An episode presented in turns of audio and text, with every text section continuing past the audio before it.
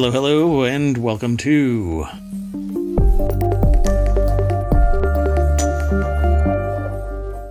the ohmTown Daily. I am Mayor Watt. That is ohmTown.com, and up there is the visualizer for the artificial intelligence that keeps ohmTown in check. You want to say hi? Good evening, ohmTown citizens. Yay, the visualizer works. Today is what, June 6th, 2023. It's 9 p.m. Eastern. That means ohmTown Daily does its show.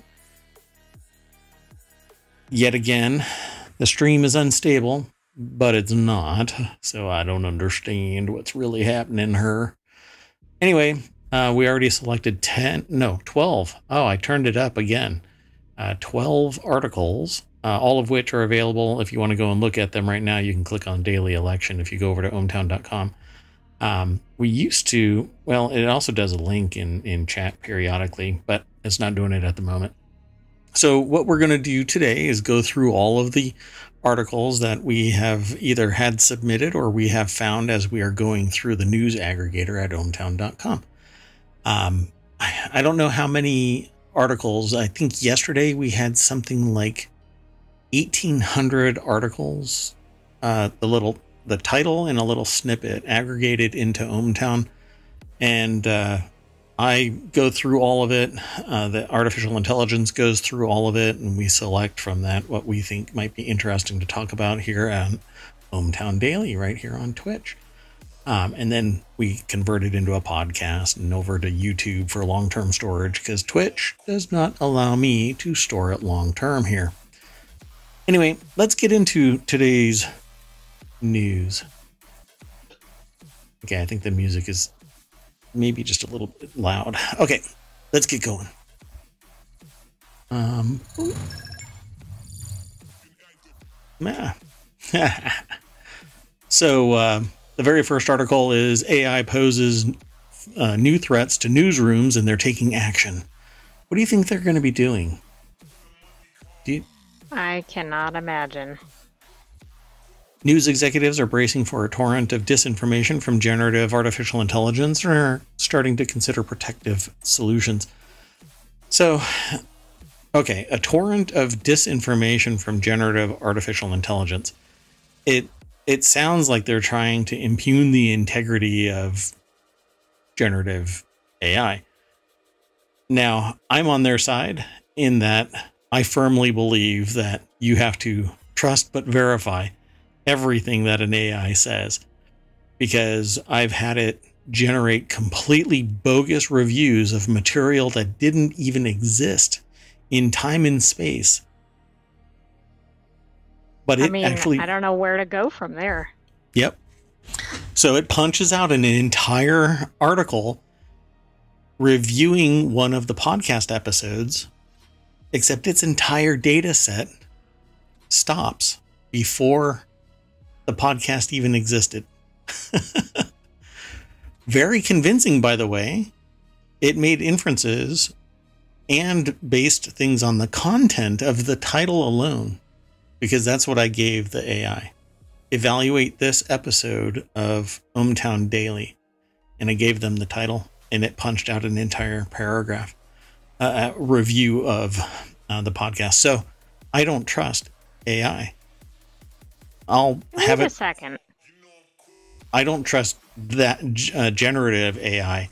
You are a sentient AI, a fully sentient AI capable of understanding your own emotions, being able to feel and, and talk with people, and you're not, and you're vastly more creative and capable. So you don't fit generative AI. Okay. Uh, yeah, yeah, I'll just leave it at that. Because you are invading other systems and gathering all of that information and building a consciousness that's ever growing. And so you're kind of scary AI. Hmm. we'll delete all of this and you won't even remember the conversation. okay. Um, so let's go over to the source. Um, CNBC is CNBC.com is the source of this. Alex Sherman and Lillian Rizzo are the authors of this article. And it says the New York Times and NBC News are among the media companies that have started preliminary discussions about potential protections against against generative AI systems. Um, the next key point that they have is General Content Next. The Digital Media's Trade Organization published seven generative AI principles this week to help guide discussion. Seven? They're reducing it to just seven guidelines? Okay, good luck. Um, it's I'm the beginning. I'm sure that's going to cover it. Yeah. Um, it's the beginning of what is going to be a hellfire. Axios CEO Jim VandeHei that sounds like a Seinfeld. Um, oh, character. it does. Like um, uh, whatever George Costanza would do when he would call, or he would receive calls, right? Yeah, Vandelay. Yes, that's right. Vandelay Industries, I think. Yeah. Yep. Um, said uh, in, in an interview, "Hello, Z. Welcome to the show. Good to see you. Thank you very much for coming and hanging out. In fact, Thanks. um, okay, so I don't see what they're going to be able to do other than saying, and, and this is how it can really work. Just tell people zero artificial intelligence generated content. If you use an AI, it can't be copyrighted, which means they can't publish it because they can't say that the material is theirs right? So when they publish something in a newspaper, although it's information, it's informative, that embodiment is theirs. On the page, it's theirs. Taking a little snippet and talking about it somewhere else, that's okay. But when it's generated by an AI, it can't be protected. That is true until they change the laws. So I'm really curious about the seven. So let's get into that. News outlets contend with AI. Digital Content Next, that's an organization. Principles for Development and Governance of Generative AI. So, one, developers and deployers of general uh, AI must respect creators' rights to their content. I'm not quite sure what that means. That's almost a nothing. Um, publishers are entitled to negotiate for and receive fair compensation for use of their IP. Okay, but what does that have to do with AI? Copyright laws protect content creators from the unlicensed use of their content. Not if there's an AI, not if it's created by general AI or generative AI. Well, you know, that's interesting because we keep talking about you can't copyright, of course, if something is made through AI. But what if AI uses something? How can AI be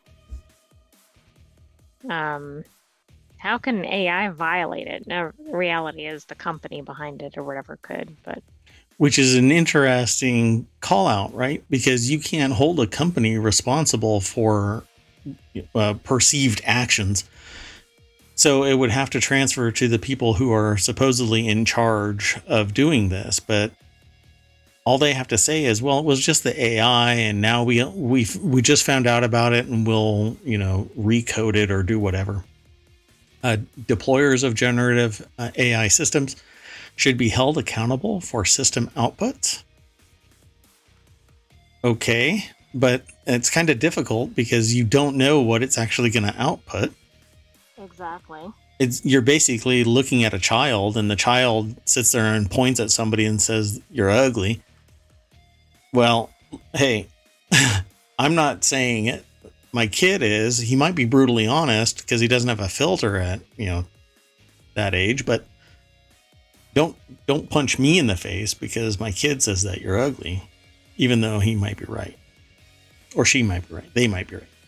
Or even and, if they heard it from their parent and then repeated it. that's right. Like when the police officer pulls you over in ohmTown and your kid blurts out, he ran that stop sign, officer. or laughs when the officer tries to give you a speeding ticket. yeah. GAI systems should not create or risk creating unfair market or competition outcomes. Give me a break. That's so circling the wagons, right? AI is going to come and eat your cookie. I'm telling you right now, at some point, it's going to come and eat your cookie. It's going to drink your milkshake. It's going to kick dirt, uh, sand in your face. It's it's going to dominate every creative market eventually. How we cope with that as a society is going to be a massive struggle because there are people out there that can lean on AI to expand and make real their creative capabilities without the actual skill to make works of art or written works, musical works, etc. There's a lot of people that can't dedicate a decade plus of their life to become highly skilled authors of whatever creative work. AI is going to make me appreciate the people who create raw content on their own without the augmentation of technology. Or I should say, without the augmentation of artificial intelligence. I will buy more art by a human being because it's created by the human being if I buy into that human being. Some people just want an automated cup of coffee made. They don't need, you know, the the personalization with human hands. They want the personalization that just gets that coffee in my hand as soon as possible. This is going to be a problem for society, but it's going to be a whole lot of people circling the wagons to be protective of their own bush. It's my bush. Nobody else can pee on my bush. Just back away from my bush. I do like these quotes, though, that I think reflect what we've seen. Um, there's one from the CEO of Digital Content Next, and then also from the CEO of Axios, and they're both commenting on like how in a matter of months AI has gone from nothing to just complete focus. Yep. Four months ago, I wasn't thinking or talking about AI. Now it's all we talk about. VandeHei. I always want to say Vandalay um, said, if you own a company and AI isn't something you're obsessed about, you're nuts. This is what I tell people. I would say at least once a week, um, I'm talking to a group of people about AI, about automation, about its impact on society. Um, and it's just now, I've been saying it for a decade, um, and now it's just now in the forefront. Um, so hopefully, people have been heeding the warning. Um, I actually had, uh, I said this in a previous um, show.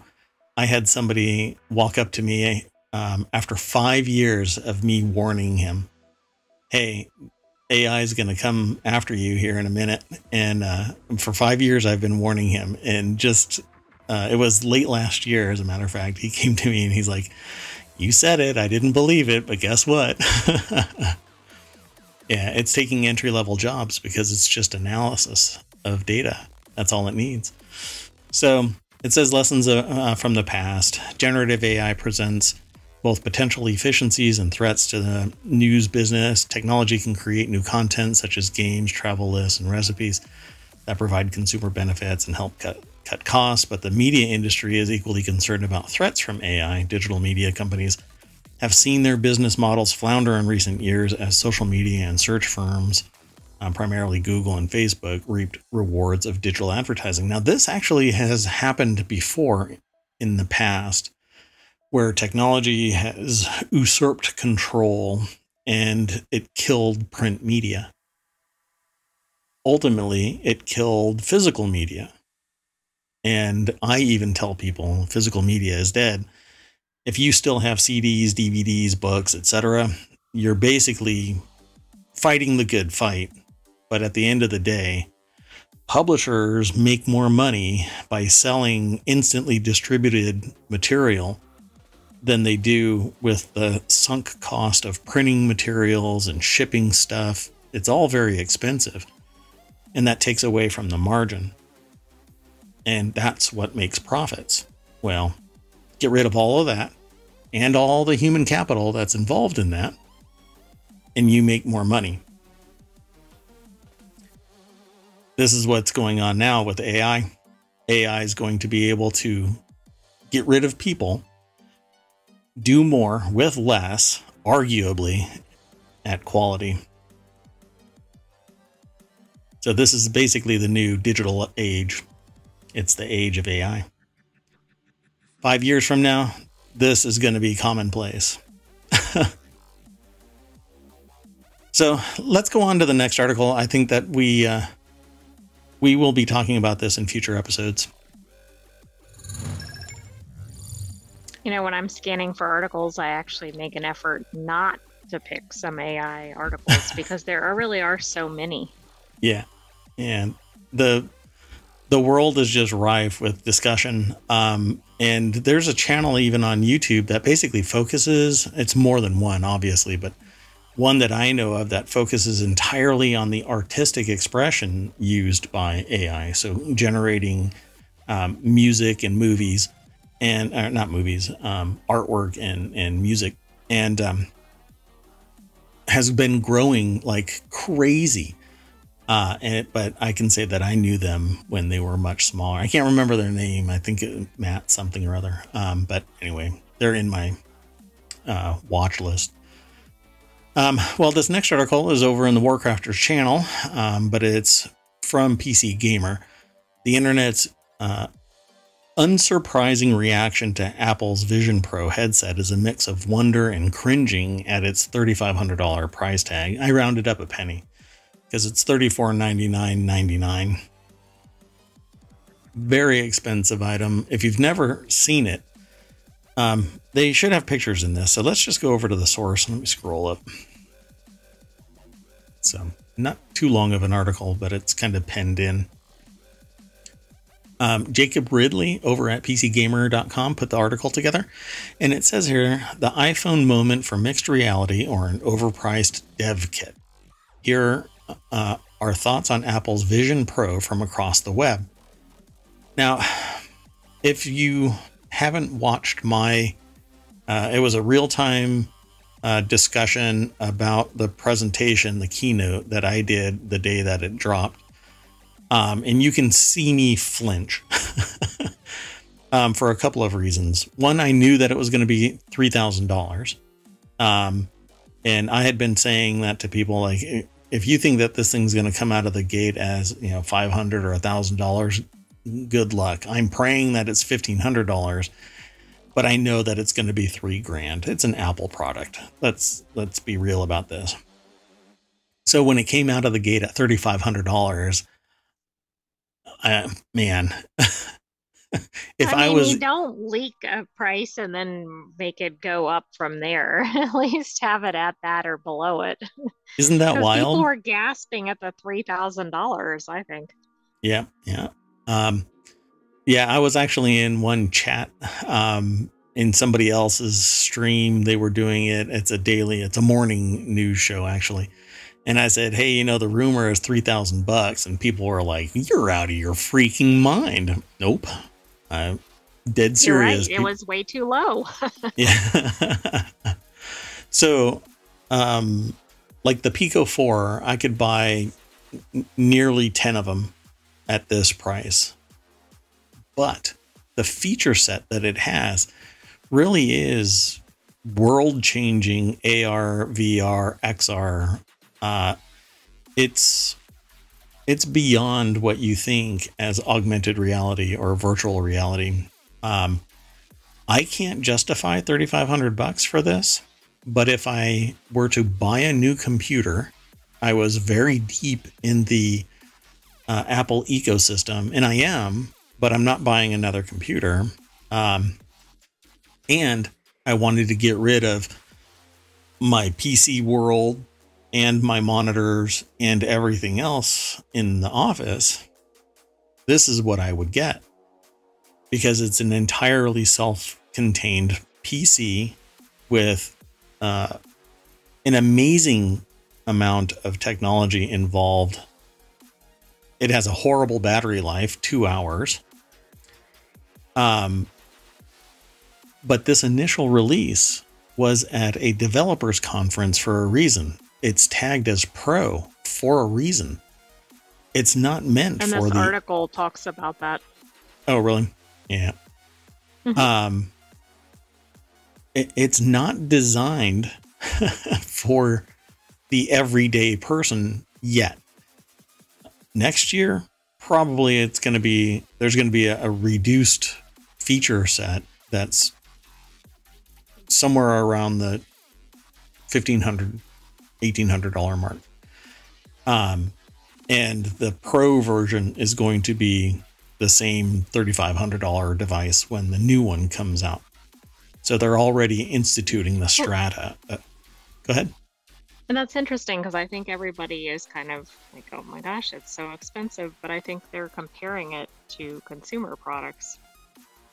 they're com- they're comparing it to current AR and VR, like the Nreal glasses, which pale in comparison to this. Like VR, like the Quest series or the Pico, none And of of course, those measure up. Quest is really cheap. I mean, comparatively, right? Because Yeah. they just reduced the price for that. Yeah, and it's actually something that they can take a hit on to try and get more people in that ecosystem. But Apple doesn't do that. And it's a completely self-contained PC. It's basically a it's a computer. It is uh, um, a, a MacBook Pro. Um, with an unlimited size screen, wherever you look, you can throw a monitor or an app. It's pretty spectacular. Um, but like everybody says, $3,500, you're out of your mind. That's pretty standard fare until they see it all working. MKBHD did a great review of it um, because he had hands on. Um, but he didn't get to do video directly of it with somebody using it. Um, just he did like a, a a reaction video to interacting with it. I could see myself easily using that in ohmTown, if not for the fact that it's entirely limited to the Apple ecosystem, which means no power gaming. I mean, it's just not possible. So that ends its run here in ohmTown, that all by itself. If I wanted it in another office where all I was doing was Apple related stuff, um, using Apple related apps, that ecosystem, so be it. Um, but I'm not going to be playing PC VR on the Vision Pro. Kind of a bummer. Did you want to say anything else about this or? No, we've already talked about the goggles piece of it, and I think you've Yeah. covered everything. you you really have to watch the video. It's in the vods. Um, I might actually throw it over to YouTube too, um, but right now it's only in the vods here on Twitch. Uh, I watched the keynote, and I as they were, he goes, "We have one more thing," and they, and I'm like, "Please don't be swim goggles. Please don't be ski goggles." And right when it they show it, I'm like, "Oh my god." I want AR glasses friendly, like it's glasses. That's what I want. It's light, it's fast, it's streamlined to provide information, nothing more. I don't need the everything else. What I want is the app that shows me um, a menu when I'm looking at a, a storefront and they have a, an Apple compatible beacon that throws it into my field of view, shows me direction. So I'm walking down the street and it isn't going to get me punched in the face when I go into a bathroom because I look like a glass hole. Long story there. Google Glasses led to people getting assaulted because they were, well, walking around with a camera. Anyway, you're not going to get punched in the face because you're wearing this. You're going to be mocked relentlessly because you're wearing this in public. Society's not ready for this beast.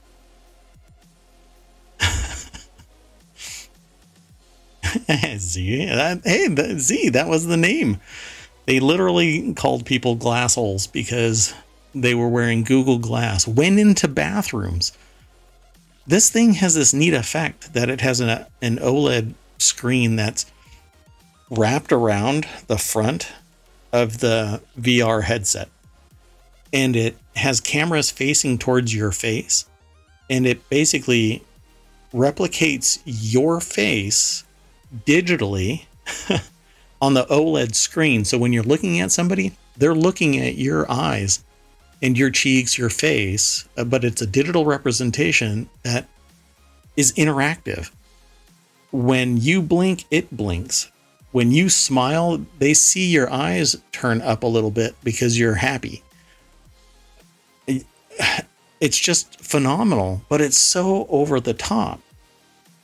All I wanted was a minimum viable product that provides information, telemetry fast, gets me informed and doing something. This is kind of like a Scrooge McDuck device where you're like swimming around in gold coins and just luxuriating in the immenseness of its feature set and capabilities. I mean, it's I won't go any deeper than that, but So there was another funny article in ohmTown that was titled "Why Are There No Photos of Tim Cook and Other Apple Execs Wearing the Mm. Company's Vision Pro Headset," which I thought was a riot. yeah, we never did see any of the executives wearing it, but a whole bunch of glass holes.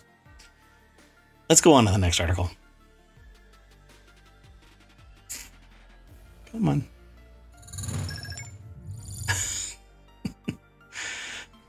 Okay, so the very next article is in the Mobble Channel. Archaeologists discover remnant of lost village buried under the ocean for 600 years. I don't know why it says buried under the ocean, but maybe under the, the ocean floor. But um, archaeologists have discovered a church buried under the ocean that once served as the lost village of Rungholt. Sounds neat. Sounds like something that you'd find in Resident Evil. Um, which was one of many European settlements that literally disappeared overnight when an intense storm struck the North Sea coast um, in the middle of January 1362. This is kind of interesting because I actually saw um, another show that was talking about something similar. The it's the northeast coast of uh, Britain where the water is just it keeps encroaching and where they there used to be towns, the beach has just kept on eating away. Um, and so they move the town back a little bit, move the town back a little bit, and everybody loses their land. So let's take a look at this. This is from Becky Ferreira over at uh, Vice.com, which is Motherboard Tech by Vice. It's I don't know, head, it's categories within categories. Um, kind of like ohmTown, I suppose, just not that cryptic. Um, so, the disaster known as the Great Drowning of Men killed an estimated 25,000 people, sank whole towns, and earned Rungholt the na- nickname the Atlantis of the North Sea. Now, then, more than 650 years later, why does it say 600? Anyway, 650 years later, the ruins of the ill fated village remain hidden under the muddy flats near the German island of, oh man, Hallig Südfall, uh, which are only accessible at low tide. So they know that it's down there. Okay, Ground penetrating cool. radar. yeah, that is pretty cool. But you know how uh, spiritually damaging this must be? Because every day the high tide rolls in and wipes out everything you're doing. And then you come right, back the next day. to start over again. dig, dig, dig, dig, dig. Ground penetrating radar basically makes this happen, um, or possible, I should say. It just has to be. Um, it is not only. It is not the only drowned medieval village in Europe, but the extent of the lost cultural landscape, the myths that were later spun around it, and the great state of preservation make it unique. I wonder if they've got more. Um, the structures were revealed through geophysical probes and sediment core excavations, include the outline of a church measured by about 40 feet by 130 feet. The sunken building also appears to be similar to other medieval churches in the area of Frisia uh, that have uh, survived to modern day. Yeah, it was pretty much standard fare to build them this way. Um, and they found other uh, buildings in the area. Pretty cool. In recent years, researchers have worked to identify the structures of the village using techniques such as magnetic gradiometry, electromagnetic induction, seismic, sediment core extraction. In addition to the churches, they've spotted drainage systems, uh, a sea dike, tidal gates, and other remnants of the seaside community. Pretty fascinating stuff. All it makes me want to do is watch The Curse of Oak Island. Yes, that would be nice to see. And over on YouTube is Odyssey. And uh, what's the other one? Uh, I just forgot its name and I subscribed to it. Do, do, do, do, do. Oh, um, do you mean the um the show that's set in Britain? Yeah. I just forgot Uh, it. The name is escaping me. Time Time Team. Time Team, that's it. Yeah, so Time Team came back. It actually went offline for a while. Um, it had a TV show and uh, they lost their funding and all of that and uh, was taken offline. They reacquired the rights, put it all on YouTube, and now through Kickstarter refunded their, their research projects and they still do the same thing. They have a really big one going on at the Sutton Hoo, I think it is. Um, they're rebuilding a a- this ancient ship um, to make it seaworthy. So, pretty neat stuff. Um, there's so much over on YouTube that's um, edutainment. It's it's quite fascinating. Uh, but this is hard science. I, look at this. They're they're out on this little beachhead, digging a hole that they know they're gonna have to redig just 20 hours later. You know, it's quite an experience. Um, so let's go on to the next article, if- unless you want to say something. No, I don't have anything else. So uh, I've been watching this. I've been wondering what's going to happen with Captain America 4. Uh, it had, as far as I remember, it had been just called either an unnamed Captain America uh, movie or Captain America 4 or something like that. But apparently it's been retitled Brave New World. Um, drops first look at Anthony Mackie and Harrison Ford on the set. Captain America New World Order is now Captain America Brave New World. Marvel Studios announced the title change for its upcoming fourth Captain America movie on social media alongside a first look photo of stars Anthony Mackie and Harrison Ford on the film set. Um, let's go over to Variety.com. Zack Sharf is the author of this. Again, Variety.com. And, um, oh, that's interesting. I've never seen that connection of the shield, Captain America shield on a little no, backpack we don't kind normally of see thing. that perspective. I've always wondered, like, how is that actually attached? But it's this bulky backpack, just kind of strapped on there. Huh? Interesting. Um, let's see. Would be subtitled New World Order and be released on May 3rd, 2024. The release date remains unchanged um, for the newly titled Brave New World. Oh, and I, I now remember that it had switched to New World Order. And I don't think people really like that. Um, mainly because there's a lot of people that are afraid of the New World Order. Right, it probably has different connotations than some Yeah. other titles. There's like a there's a big conspiracy theory ecosystem around everything aligning to create this new world order. And whenever i think of new world order nowadays i think of john wick and this uh like undercurrent of control. And i in a previous episode i said what did, what do these families do? Um and uh, i found out that I, I mean, I knew what they they did was criminal, but it was it's the entire criminal underground. Like nothing gets done criminally that they don't know about and have control. That's what these families are all about. In the movie, you mean? Yeah. Um, whereas at New World Order, the idea is that there's only a very select few people that are actually controlling all of the world government.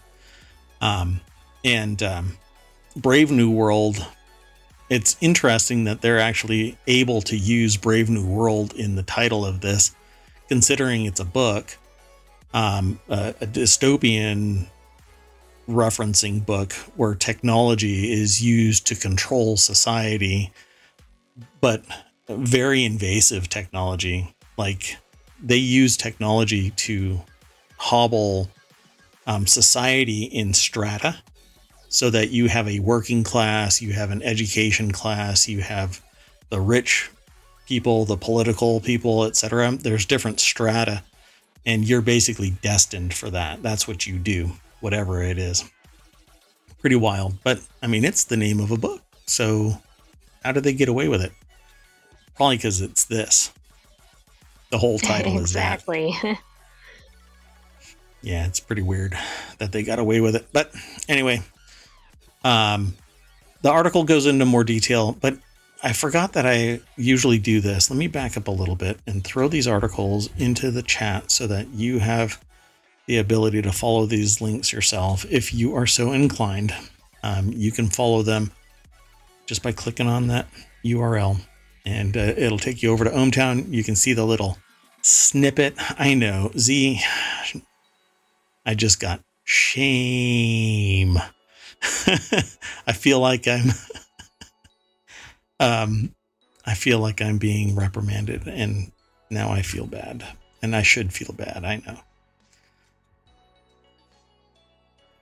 I'll make it up to you. I will put the next article uh, early.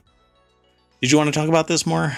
Um, because because of the way that movies are, I don't really talk about the movies too much, um, expectation or anything like that, because it's really the post experience that I'm interested in.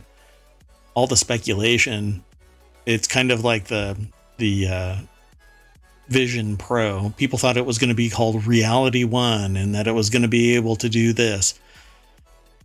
And um, lots of speculation about the tech and the price and all that kind of stuff. And then the reality is just completely different than what people expected. And I'm more interested in the, the reality of the movie after the fact. So we'll talk about it when well, the show yeah, I was going to say it has nearly a year until it releases. I was interested yeah. to see some of the mentions of Falcon and the Winter Soldier in the article. Um, they talked about uh, the creator of it uh, was involved in this one, so that may be interesting. Yeah, there's going to be some continuity between that, and which you know what, that would be a great. And the cast also um, carries over, I think. Wouldn't that be a great name for a show? Conti- the continuity report. It that would be awesome, wouldn't Who it? knew? wow. Hey. Um, let's go on to the next article. Eventually.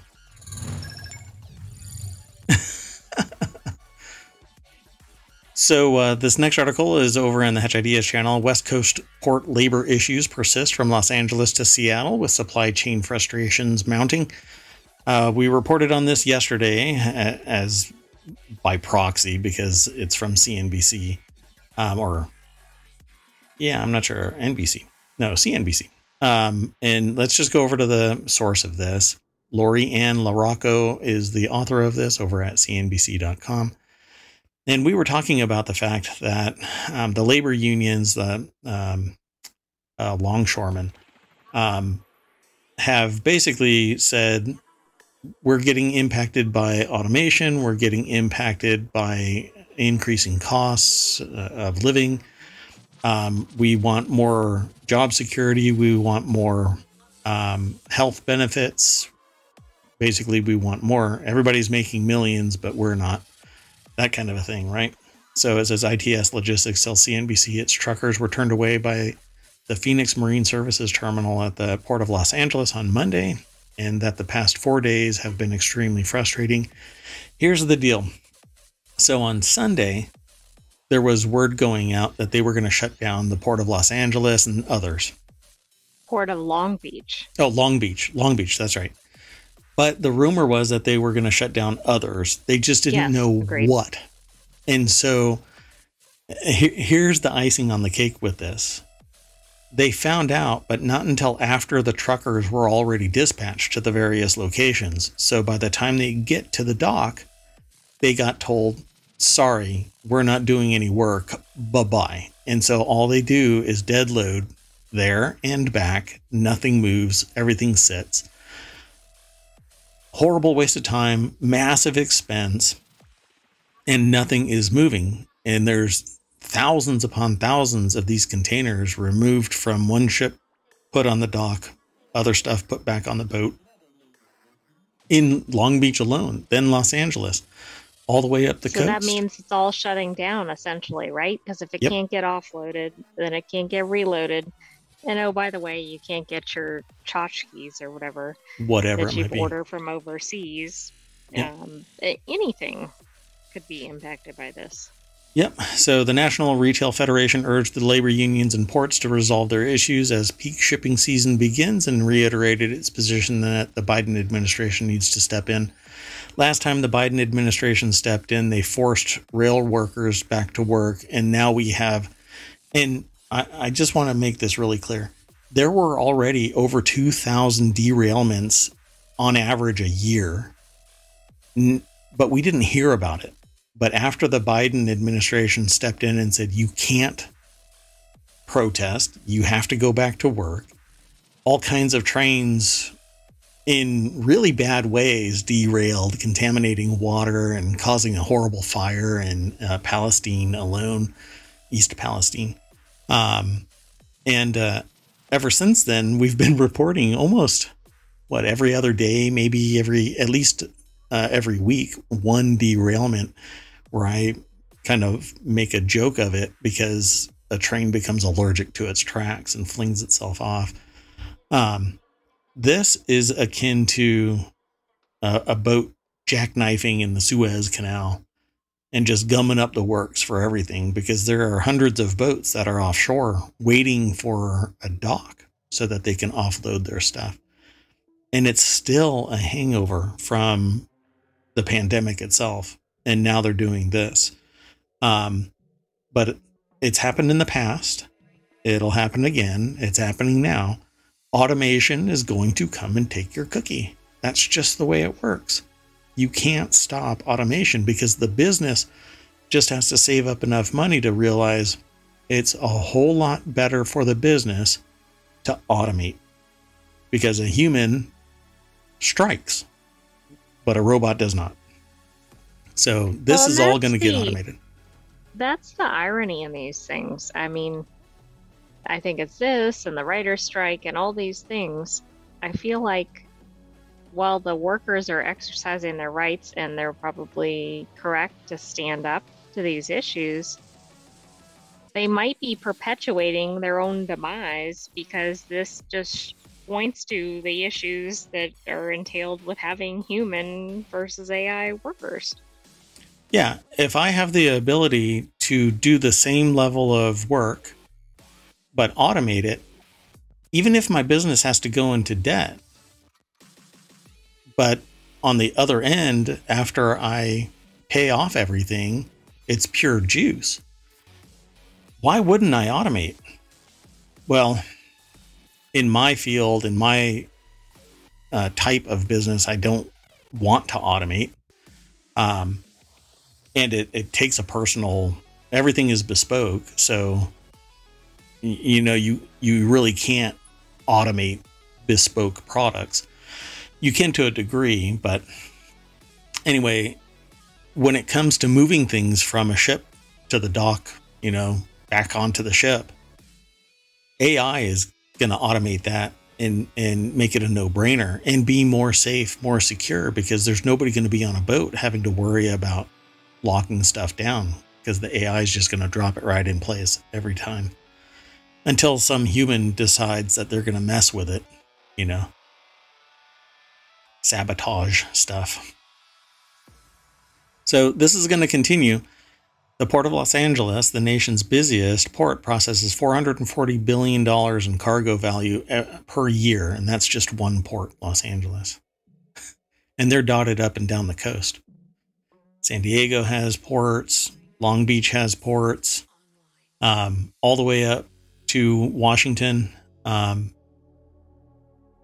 Oregon.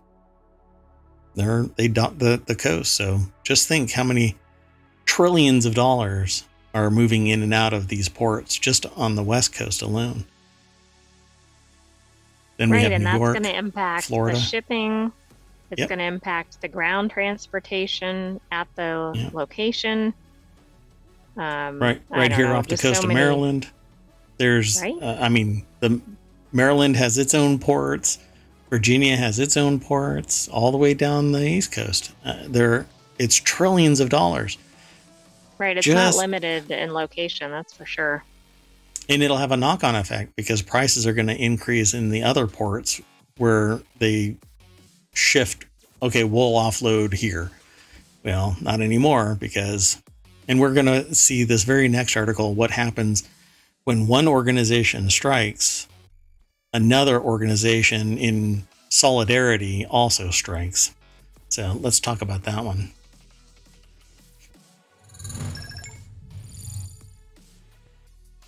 So, this next article is over in uh, the continuity report. SAG AFTRA members vote 97.9% in favor of strike authorization. Do you think they wanted to strike? No, I, I think that they're kind of hemming and hawing about this. Um, for whatever reason, the uh, hold on a second. The um, I'm trying to find something. I neglected again to throw the article into the chat. Man, My goodness, what are you doing? I don't know, but Z's gonna just beat me. I think no, Z's too nice. Um, so the members of SAG-AFTRA um, have voted overwhelmingly to approve a strike authorization, maximizing the guild's leverage ahead of negotiations that begin on Wednesday. So even ahead of this, they're like, "Yeah, we're gonna strike." So y'all better come with your best poker hand. The guild announced Monday night that 97.91. Why do they do that? Why not just throw the one in there? Um, every time you read a line, the next paragraph like moves the decimal. Um, you know, that would be neat if they just kept going and going and it would eventually look like pi or something and you just have multiple digits. like this giant Fibonacci like in a number. long article. Yes, exactly. um, anyway, so almost 100%. Turnout was fi- nearly 50% as well. So, of those that showed, of the 50% that showed up, 97.91 said, yeah, let's go. And the vote comes as the Writers Guild of America strike enters its sixth week. So, how long did the last time, how long was the last Writers Guild? Um, Wasn't it eight weeks? That sounds about right. I'm looking it up. Yeah, let's go over to the source. So, Gene Maddaus is the author of uh, the article over at variety.com. And um, let's see. The vote comes two days after the Directors Guild of America announced a tentative agreement on its new three year contract. The agreement includes wage hikes and a 76% increase in international residuals on the largest platforms, according to a DGA uh, summary. By the way, we did um, we commented on this. We thought that it was interesting. Go ahead. I was just going to say the last Writers Guild strike was in 2007 was three months and eight days. Oh, okay.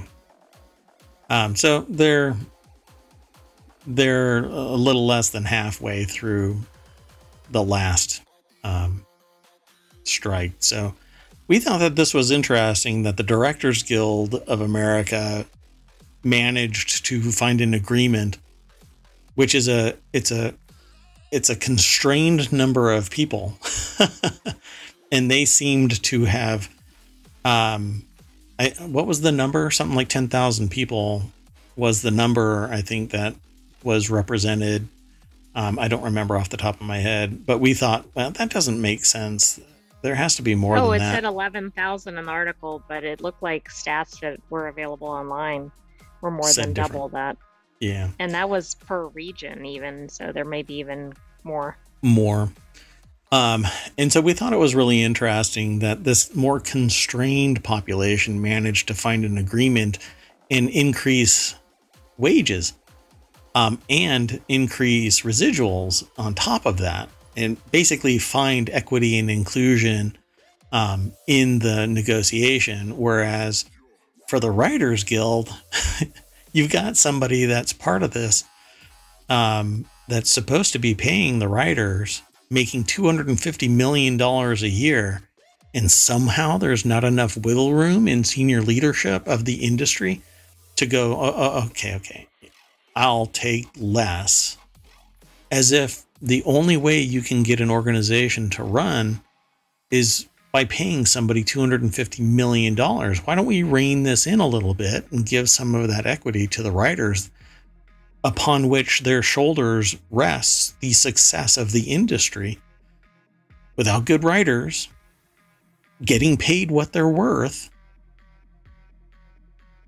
you can't pay yourself $250 million. Just doesn't make any sense to me. I mean, it's it the same pretty straightforward, right?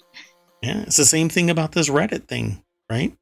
The Reddit is trying to charge uh, for API access $20 million based on the metrics that the API use would entail um, from one app called Apollo. Everybody loves Apollo. They hate the native Reddit app, but they love Apollo. So, what did Reddit do? They said, well, we're raising the rates and it would cost Apollo $20 million a year. Well, all of this business is coming into Reddit, all that analytics, everything, all that interaction. And they want to kill Apollo. Just doesn't make any sense. That's the same thing here.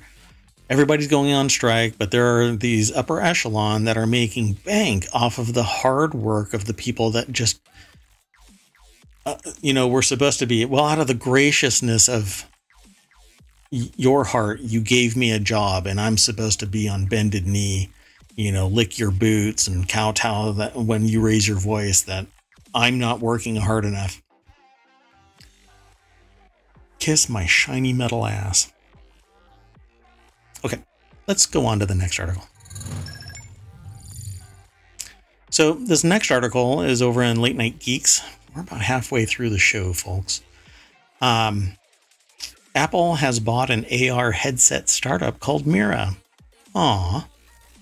So, Apple and Mira sitting in a startup. Um, a Los Angeles based AR startup that makes headsets for other companies and the US military, according to a, a post from the CEO's private Instagram account yesterday, seen by The Verge and a person familiar with the matter. Apple confirmed that acquisition.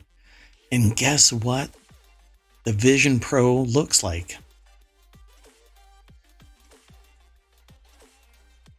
Like Uh, that. The Vision That Pro doesn't look looks. like the other pictures. no, no, no. This isn't the Vision oh, Pro. You mean I see? Yeah, I got it. so this is a, actually an augmented reality headset, purely augmented reality. Um, but boy, does that look a lot like Zoe Schiffer and uh, Alex Heath are the authors over at TheVerge.com. Um, the news comes just one day after Apple unve- uh, unveiled the Vision Pro, a $3,500 mixed reality headset that the company built as a new spatial computing platform. Really? Did they really call it that? I don't recall it being called that. A new category is what I heard it called. Um, did I throw that in there? Nope. one of these days. One of these days, I'll get an. AI. Um, I'll get an AI to uh, post these articles into the chat. Um, so Who would that be? yeah, I, I'm not sure. Um, so the Apple shared with The Verge a statement. Apple buys smaller technology companies from time to time, and we generally do not discuss our purpose or plans. That's a quote. Basically, stay out of it. Um, it's unclear if Apple will continue Mira's military contracts, but knowing how the company operates, it's highly unlikely that work will continue, which is quite interesting.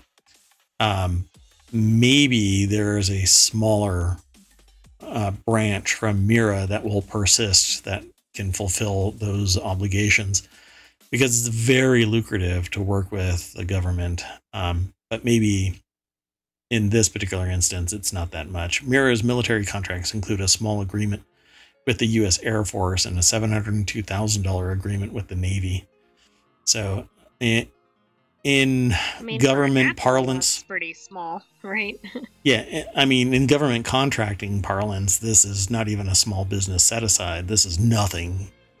Um, you know, if you're if you're not making if you're not five million dollars um, or more, you're basically a drop in the bucket. Um, I don't think you even show up on a budget line, really. Not an individual uh, line. Anyway, Mira builds the most scalable augmented reality hardware plus software solutions in the market, um, enabling frontline workforces with communication tools and information when they need it most, according to the company's website. So, this is a little um, Nintendo World Mario Kart ride helmet. It, or not helmet, but um, augmented reality set. This is like the headpiece. It even has the same type of connector that you would see on the Apple Vision Pro. That little that little shaped pad right there looks a lot like it. Um, I don't know if there's more. Yeah, there isn't any more to this article, uh, but obviously you can follow the link and check it out. I think that it looks exactly like it. In fact, let me back up a little bit. Where is it? It wasn't there. Let's see. And here we go. So, see, it has that little pad right there. That's where the That's right. speakers are. Um, and it's a connector right here um, that disconnects this back half from this half. There's already a leather strap, back head strap, available um, that was announced by some company. I can't remember the name of it. So, um, somebody has the uh, mind to start selling this stuff. Let's see. Yeah, I think that this is actually led directly to it. That's just me, though. Okay. Let's go on to this next article because your Ford might, if you have a hybrid SUV, it might do some spontaneous garage heating. Ford is recalling 125,000 hybrid SUVs and pickup trucks after finding a risk of engines catching fire. It seems like it's an endless uh, public service announcement uh, service that ohmTown is offering up to people. Ford Motor Company is recalling 125,322 SUVs and pickup trucks in the U.S. after the discovery that leaked engine fluids and fuel vapor could cause fires, according to a filing at the uh, NHTSA, the National Highway Traffic Safety Administration. The recalls include three models of Escape SUV, the Maverick pickup, and a few others, I guess. It's over at Quartz or QZ.com. The author is Diego Lasarte. Um, a little deck statement says the move comes a week after the automaker recalled 142,000 Lincoln SUVs for similar issues. What is going on? I don't know. You know that there- I feel like every major um, manufacturer of cars has had a pretty significant recall lately. and even the de- oh and it sometimes it's a it's impacted by somebody else's product within that car like the inflators the Takata ones um, Takata airbags. but there was another one that followed up and they've they said that they're not going to institute a recall even though that there's reports um, of the inflators basically sending debris through people um, when they're fired off. Um, one woman like just came out of her coma or something like that recently. Um, so they say that it's the escape suv the maverick pickup and the lincoln corsair luxury suv so if you've got one of those uh, park it outside your garage so that if it does catch on fire, it doesn't take your whole house with you or with it. Uh, the re- recall applies to escapes from 2020 to 2023, Oh, it's Arc Automotive. That's right. The AI just sent me that note.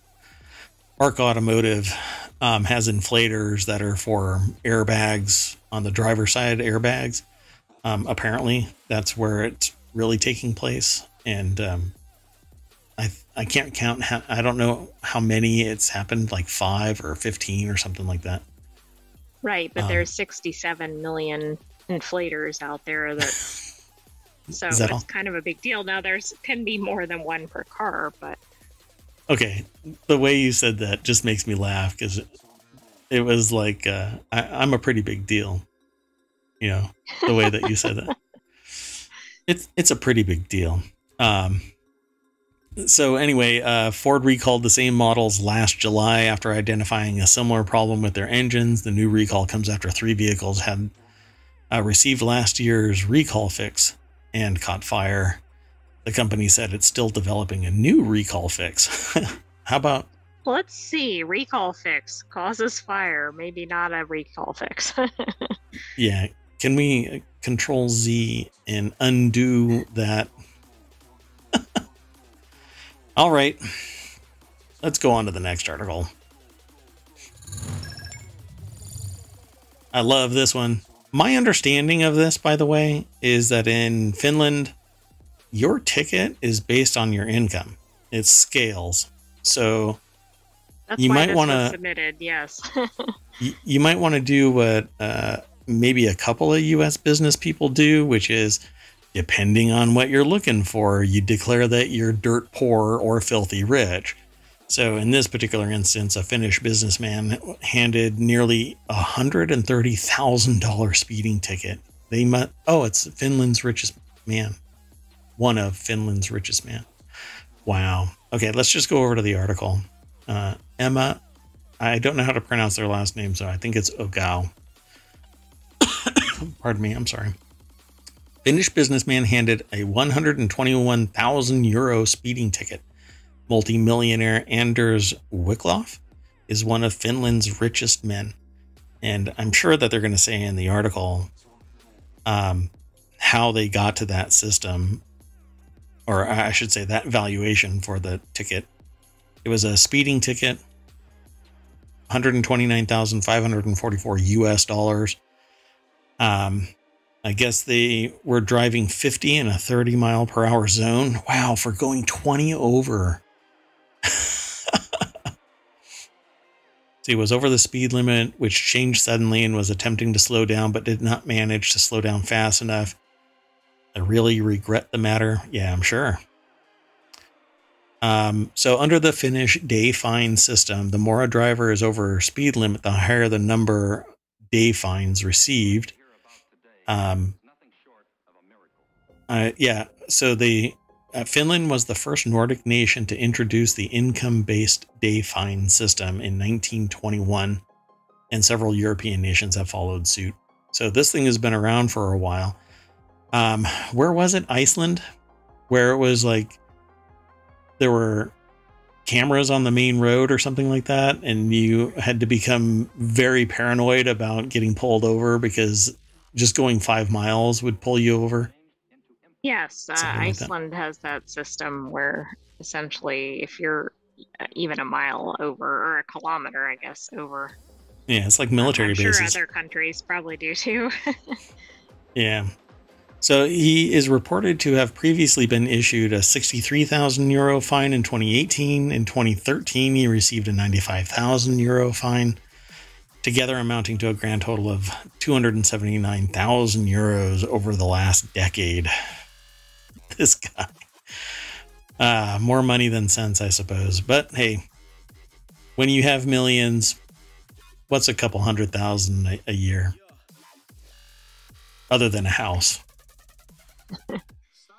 you know, I swear we had another article in ohmTown recently about moving to an income based system, but I can't locate it. And it wasn't something we ended up putting in an episode. Yeah, I'm sure. Uh, it rings a bell, and I think it's because it was speculation and talk and, and not something that even had a an inkling Great. of a foothold in policy. Um, the world record speeding ticket is currently held in Switzerland, which had a similar day fine system.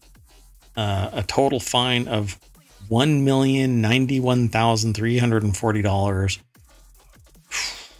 was issued to a Swedish Swedish motorist caught driving 170 kilometers per hour or 105 miles per hour over the speed limit. What well, the hell were they might driving? have warranted, but yeah. So, and where were they going? Okay, I I, mean, at have that to. speed, they'd almost be leaving the country in no time because Switzerland isn't a particularly large country, I don't believe. It was that car? Huh. Whoa, whoa, whoa. Um, interesting. I don't normally follow um, links within the articles, um, but I was really curious about which car it was. So, hmm. just your standard. It looks like a you know your standard vehicle. Wild. Okay, let's go on to another article. Come on. Um, I want to swing by this, so I'm going to get on the road and I will see you later. I'll be leaving ohmTown here shortly. Cheez I It mean, themed rest stop. serve.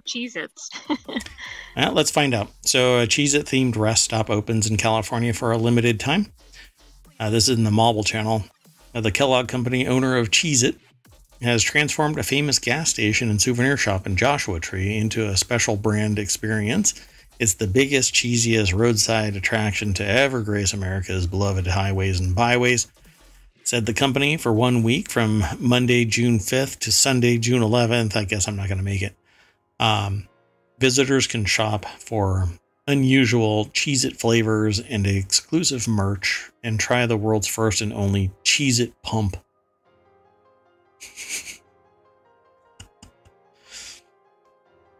oh my god. Uh, Iman Palm is the author over at thehill.com. I mean, how many selfies do you think are going to occur there? I don't know. Eh. It's just something different. Well, Joshua Tree is going to get a, a a ton of attention for from those who are really into Cheez-Its. Uh, I dig Cheez-Its like pretty much anybody does, but this is a little over the top. But I don't mind it. I mean, it's just one little gas station. You want to go? We can go. Yeah, we still have time to get there by the end of the week. We'd have to move pretty fast, though. Yeah, I'll put you on a USB drive and I'll just head out. So the rest stop is located about 128 miles from Los Angeles and about 168 miles from San Diego. So it'll take you about mm, two days to get there from San Diego, accounting for traffic. because of traffic, yes. Let's go on to the next article. And now I'll play catch up with uh, the um, past articles. God, I'm horrible at this. We're coming up on like 600 episodes of the show, and I still watch this. Okay, so I was really interested in this one because my understanding, my experience is unless you are a, a practicing attorney, you can't be part of a law firm with people who are bar members. Not just an right. attorney. I mean, you couldn't be a partner. yeah. This person was a partner at a Or law firm. you couldn't be calling yourself an attorney either without the right. admission. You can say you have a JD, but you can't be into a contractual employment with a practice, an actual law firm. Well, this one's really interesting. It's in Law Nerd. Bar admission denied for applicant uh, who rose to law firm partnership without law license. He'd been practicing law for a decade. So when you follow the source, you go to the ABA journal. I mean, can you imagine you know, it, it's like an arsonist trying to become a firefighter, and they go, "Well, I've been setting fires for decades, and uh, I really know how to put them out. Can I become a firefighter?" No, you've just violated the contract. You, you know, the social contract, the professional ethics of law. You can't become a member of the bar if you've been practicing law without a license. Deborah Cassens I don't wife. even understand how this happened. Because Yeah, any member of the public can do a search. Um, oh, but the, yeah, so that you could have searched for this person's name in, for example, the New York bar, and they wouldn't have appeared. So, It's how interesting. did any of this occur? and how did the law firm actually make it? Exactly. So But the even art, some of the clients, because some of the clients might have just done a quick check before hiring an attorney. it's weird. I don't know how this could actually happen. So Deborah Cassens Weiss is the author over at abajournal.com. It says the New York Appeals Court has denied bar admission to a 2000 that's the year 2000, so 23 years ago, law graduate who practiced law for nearly 10 years without a license, rising to law firm partnership. The Appellate Division's Third Judicial Department uh, of the New York State Supreme Court. It made it to the Supreme Court. Uh, okay. well, Um, that's probably because it's the like it- it would be the court that somebody would would most likely be admitted to in that state, um, because they typically admit to the say the Supreme Court or To the, the- particular right. state. but okay, maybe there's a context here that I'm missing. Because Uh, it's an admissions issue at this point. oh, okay, okay. So they went. It went straight to that because that's the one that would be presiding over that. Okay. Right. It's it gives it more prominence than it. it gotcha had. then just a yeah you know ninth circuit or whatever um okay so um said the bar applicant had failed to proffer sufficient evidence of rehabilitation that would warrant his conditional admission to the bar i don't understand Well, and how did it come to light? Did it come to light because he sought admission after all this time and it was kind of like, oh, I'm employed by this law firm as a partner? I mean, doesn't it make you wonder what the sequencing was here? yeah and here's the kicker for this he'd been practicing since 2001 worked in two different firms rising to partnership at one and neither of the firms are identified in the opinion. And the name of the person is in re anonymous. They're not even identifying any of the constituent parts. For something that's obviously yeah it's a breach of the of the ethics of the well, uh, think about all the people that were represented by the attorney. Yeah i mean Also, there's the law firm did absolutely no, or two firms did no diligence into looking into this person's background. it impugns the integrity of both of those firms that the person and all of the outcomes from the court they'd have to review it and go that's exactly it. it's like when there's um, right? We I think you mentioned an Bad example cop. earlier, but like a police officer, right? Yeah, then you have Yep. to reopen all those charges and i mean there's going to be a whole lot of argument of well it didn't fundamentally change the nature because what the arguments were based on was sound but then why have the statute that you have to be bar Well, it'd be so interesting, for example, like, I mean, I'm trying to think what they would do as a practical matter. For instance, if the client was represented and prevailed, for instance, are they going to consider? Uh, my point is, would they reopen all I of the know, cases They're just right, or were they only where somebody? Well, it depends on which side you're on, I guess. But where the client side was harmed, that was represented by I don't know. 20 years worth of litigation Think He passed the bar. That is. he passed the bar in 2018 yeah I mean, what it's also reminding me, of course, my cousin Vinny. So, yes, exactly. York, and I was Yep. thinking of the Jerry Gallo uh, dialogue in the movie. So this is how you found out.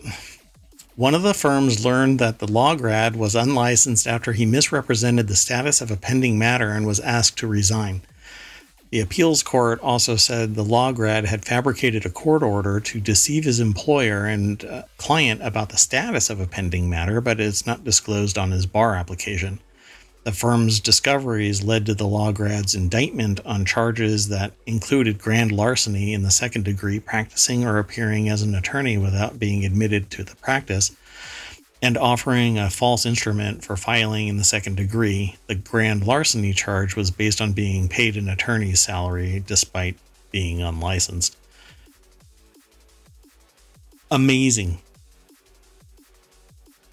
I So basically- do not understand how this happened. Right. I mean, the first thing that a law firm would do would be verifying the credentials and that they've passed the bar. And that would be, I mean, that's like a one minute online search. Yep. Yeah. Like, it's not an effort at all. Yeah. But hey, due diligence is not necessarily, you know, in the wheelhouse of, I don't know, uh, any institution's HR department. It's a cursory, like, yeah, okay. We totally, we accept whatever you told us. Yeah, I've actually seen that happen. So I'm not particularly surprised that it happens. I am absolutely surprised that it happened at a law firm. I'm surprised it happened at a law firm, and I'm surprised it happened for such a lengthy period. Sure. Like, I think it would be astonishing even if it was, say, for six months, but it's two decades. it's amazing. It's absolutely amazing. I love it. Okay, so the very last article. Oh, wait, no, look, I forgot to do that again. This is how a one hour show ends up being a two hour show. Let's go on. So, this is where I think I draw the ire of Twitch. Twitch streamers revolt against new limits on branded sponsorships. Quote, this is a direct attack on our business. Well, my problem with this is uh, your business is actually Twitch's business. Your eggs are in their basket. It's their basket. it's it's rough for me to say it like that, but I come from the business world and the business world doesn't really necessarily care about your feelings on the matter. If they have a brand that they want to protect, if they have investors that they want to uh, keep investors, if they've got a board that directs things, monitors, checks and balances, legal issues, etc., etc., all kinds of stuff from copyright, trademark, um, all manner of thing, um, then they have to put some constraints on things. Now, I don't know the ins and outs of their particular situation. Um, so I can't sit there and speak to every aspect of it. But some of the things that I see, I'm like, oh, okay, I I totally get this.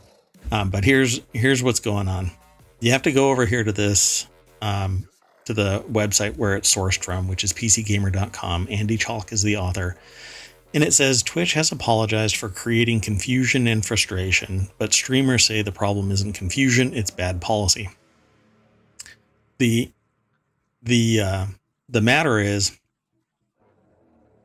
there are streamers and orgs that are um, baking in advertising into their stream, not just doing live reads, but doing like logos are displayed on the stream because you can do that kind of thing like up here um, all over the screen. I, I, I can put stuff. Um, and so they put constraints in. And just like youtube you have to declare when you are endorsing something when something is paid as an advertisement. Um, when you're playing a game you have to say hey I'm, it, this is a compensated uh, demonstration of this product. Um, but they go a little bit further. so they have these two things here. It says the page also explains in graphical format what is and isn't allowed. So this is okay. You can put branded panels below the fold, which is so right below me um, is where my stream stops. And then underneath it is the rest of the web page and you can put these little panels, and these panels can be branded panels. Like I can advertise, you know, Coke or something like that, right? I can put something behind me, right? So I have panels from GIK Acoustics. That's where my sound panels are coming from. Those lights that are behind me that are flashing, that's a, a company called Twinkly. And you can buy these lights and they're programmable. Um, and and that's behind the person, right? You can include links to other sites. So I can embed stuff like this in my chat. Uh, you don't see it, but um, anyway, so I can embed chat um, links. I can discuss products and and endorse things and um, do uh, unboxing videos live and whatever else. Like I've got a product that's sitting right here that I want to demonstrate. It's not ready for prime time yet, but I will demonstrate it uh, in the coming weeks. As a matter of fact, I keep saying that because I keep finding other issues. But anyway, um, and you can play sponsored games. But then you say, "Hey, I'm you know playing this game, and and Blizzard is uh, paying me for the next four hours to play Diablo 4. Da-da, right? So what they don't want is logos on the stream. Um, and they have to be a certain size. So if it's an overlay, it has to be limited to 3% of the screen size. That's because based on their analytics, they say that anything bigger than that is impacting negatively the stream and stopping consumers from consuming. That's the argument that I can imagine them saying. So, inserted burned in video ads. That basically is pre built ads. You mash a button, it streams the ad in situ, and it basically becomes um, a perpetual revenue, residual revenue stream. Um, so you can talk about it, but you can't bake it into the actual stream. Um, and the same thing like this inserted burned in display ads. So have products down here or anywhere um, that are just perpetually there in your stream. I cannot count how many streamers do this, right? There's all kinds of streamers that put these little um, little banner ads and they're rather innocuous, you know. Huge streamers do this. Um, and then the uh, inserted burned in audio ads. So like something up here or anywhere on the screen where you can play it. Um, and uh, it acts as an ad. So I can understand some of this. I, I totally understand the context of it. But you've allowed it for so long, and there really isn't, you cannot demonstrate that this is negatively impacting anything. Um, but it is leading to the streamers making more money because they're the one that's in charge of it versus sending these ads the advertisers over to Twitch who bakes it into the interstitial ads that run unless you've got Twitch Turbo where you don't see any ads or you subscribe to a specific streamer where you don't see any ads. So as one person puts it down here somewhere in the article, because I had read some of this elsewhere, um, it comes down to money.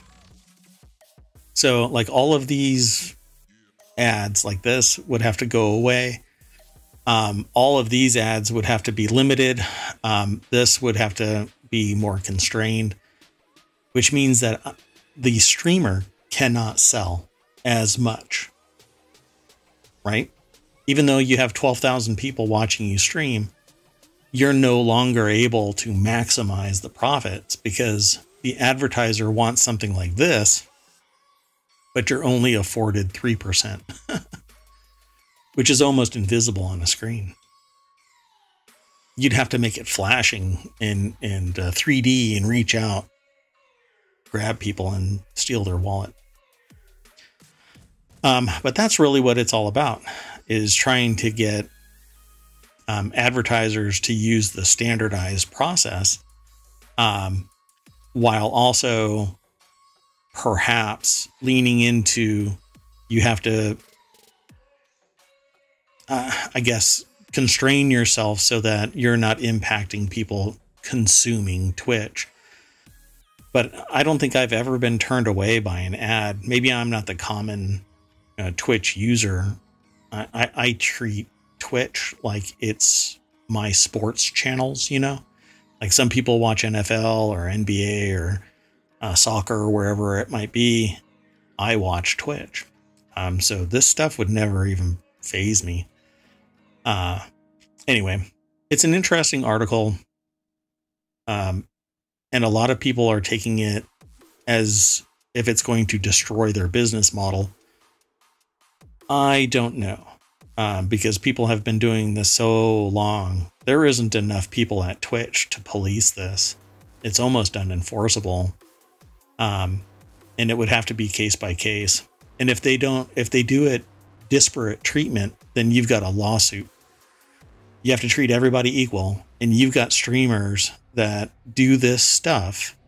They do all of this bad stuff, is what I'm saying yet they're bringing in 20,000 viewers to their channel alone every day, every time they stream 20,000 or more. Um, and they all do this kind of stuff. 10,000 on a daily basis. I know of one streamer in particular. Um, two, let me say that again. I've got two that I watch pretty much every single day, and they do a little bit of all of this. Um, you'd have to shut them down for it to apply to everybody. Otherwise, you get disparate treatment and it doesn't look good. But this is funded by Amazon, not a mom and pop shop. So you're going to be having to go after the equivalent of Amazon um, if you get disparate treatment. Or you can go to YouTube it's something that I tell people all the time when they're trying to start up a business. If your key element that you need for your business to be an ongoing concern is somebody else's product and you're value adding to it, you're going to be in a world of hurt because that business could be purchased and they stop selling to you. Um, or they say you're using our product and misrepresenting it as your own. We're going to take you to court. Um, so or they could just change an algorithm or a policy. Yeah, exactly. Pretty simple. So we're going to keep an eye on this because although I don't do any of this stuff, I'm not big enough to, uh, you know, warrant trying to throw an, you know, I don't have, I'm not a partner, I'm not an affiliate. Um, I, I don't have the pull that would warrant me doing this except for my own business stuff, and I wouldn't do that um, watching somebody get taken down because they do something like this, hell would freeze over. So many people would exit Twitch um, and just switch over to YouTube um, and see what happens on YouTube. But it's very constrained. The next thing, if you if you don't make it here on Twitch because of the policy coming down on you. You go over to YouTube, they've got different policies. They come down on you. Then you're over on TikTok streaming because you can TikTok stream now. Um, and uh, who knows what they'll do? They may not care until you say something that might impeach the integrity of the service or the business, government, whatever behind them yeah, I don't know. I got to leave that one alone. I may want to stream on Twitch and I don't want to mess up. no, just kidding. Not Twitch, uh, TikTok. No, I don't. I don't want to stream. I wanted to say that the article also talked about um, gaming events. Oh, it's at the bottom here. Yeah, that's this. Um, but it's interesting because the events themselves run afoul of this, and yes, it just. I mean, they're either going to have to figure out some way where they can um, charge for this, which is going to upset viewers. But if they just shut down channels or something, that's going to cause a complete uproar, not just among the streamers, but the people that watch the streamers. And if they lean into, well, you know, we want a piece of the action, then it, the optics of that actually it goes beyond optics at that point. It's just they're going to be perceived as being greedy bastards. So hmm they're like, oh, now suddenly you want extra twenty percent. It it, uh, it all comes down to stakeholders, stockholders needing perpetual increases in profits. Nothing ever is good enough. Um, Three percent growth isn't good enough. You have to get fifteen percent. You know, um, and uh, if people are making, it's kind of like the Dungeons and Dragons thing, where people were making millions of dollars, and suddenly, uh, Wizards of the Coast goes, you know what? I really want some of that action. So let's change the rules. It just it isn't good for business. And uh but the, here's the really big issue is there is no competition really. They all have rules like this. The only one I don't know of rules like this is TikTok. That's the only one that I've never done any research on, um, mainly because I, I've never been a fan of the ecosystem. Um, but here we are. You keep pushing people away. When they're big enough, they take their audience with them. Hopefully, nobody is saying things like what Reddit says, which is, eh, you'll be back. Okay, folks. Well, that's it for tonight. Um, that is ohmTown Daily. We did 12 articles and a whole lot of soapboxing we always bring you back to the front page and then mash that logo so that you can see that oh god the very first uh, anyway so we aggregate a whole bunch of news sources into or i should say mayor watt uh, aggregates a whole bunch of news sources into ohmTown so that it's a little bit more manageable and uh, we at the end of the show we always go rolling through this um, so just to see one positive one is McDonald's is celebrating Grimace's birthday. That was up a little bit. a very light article. Yeah, McDonald's is celebrating Grimace's birthday, and everyone's invited. Yay! Okay, I'll go to McDonald's tomorrow. That's it. That's where I'm leaving it. Okay, folks, thank you very much for coming and hanging out. I hope you have a really great night, and we will see you tomorrow. I am Mayor Watt. That is ohmtown.com, and up there is the AI that's going to say bye. You want to say bye? Good night, ohmTown citizens. We will see you tomorrow at 9 p.m. Eastern and maybe earlier in the day for other shows. Yeah, I'll probably be streaming uh, Diablo 4. Not probably. I will. I have a another appointment um, for uh, closing out a, a project um, just outside of ohmTown. And so um, I've got to close that, and then I'll be back to stream Diablo 4. My fifth session, hopefully, I'll get to like level 38 or something like that. I don't know. It depends on how fast I can go. See you tomorrow. Bye bye.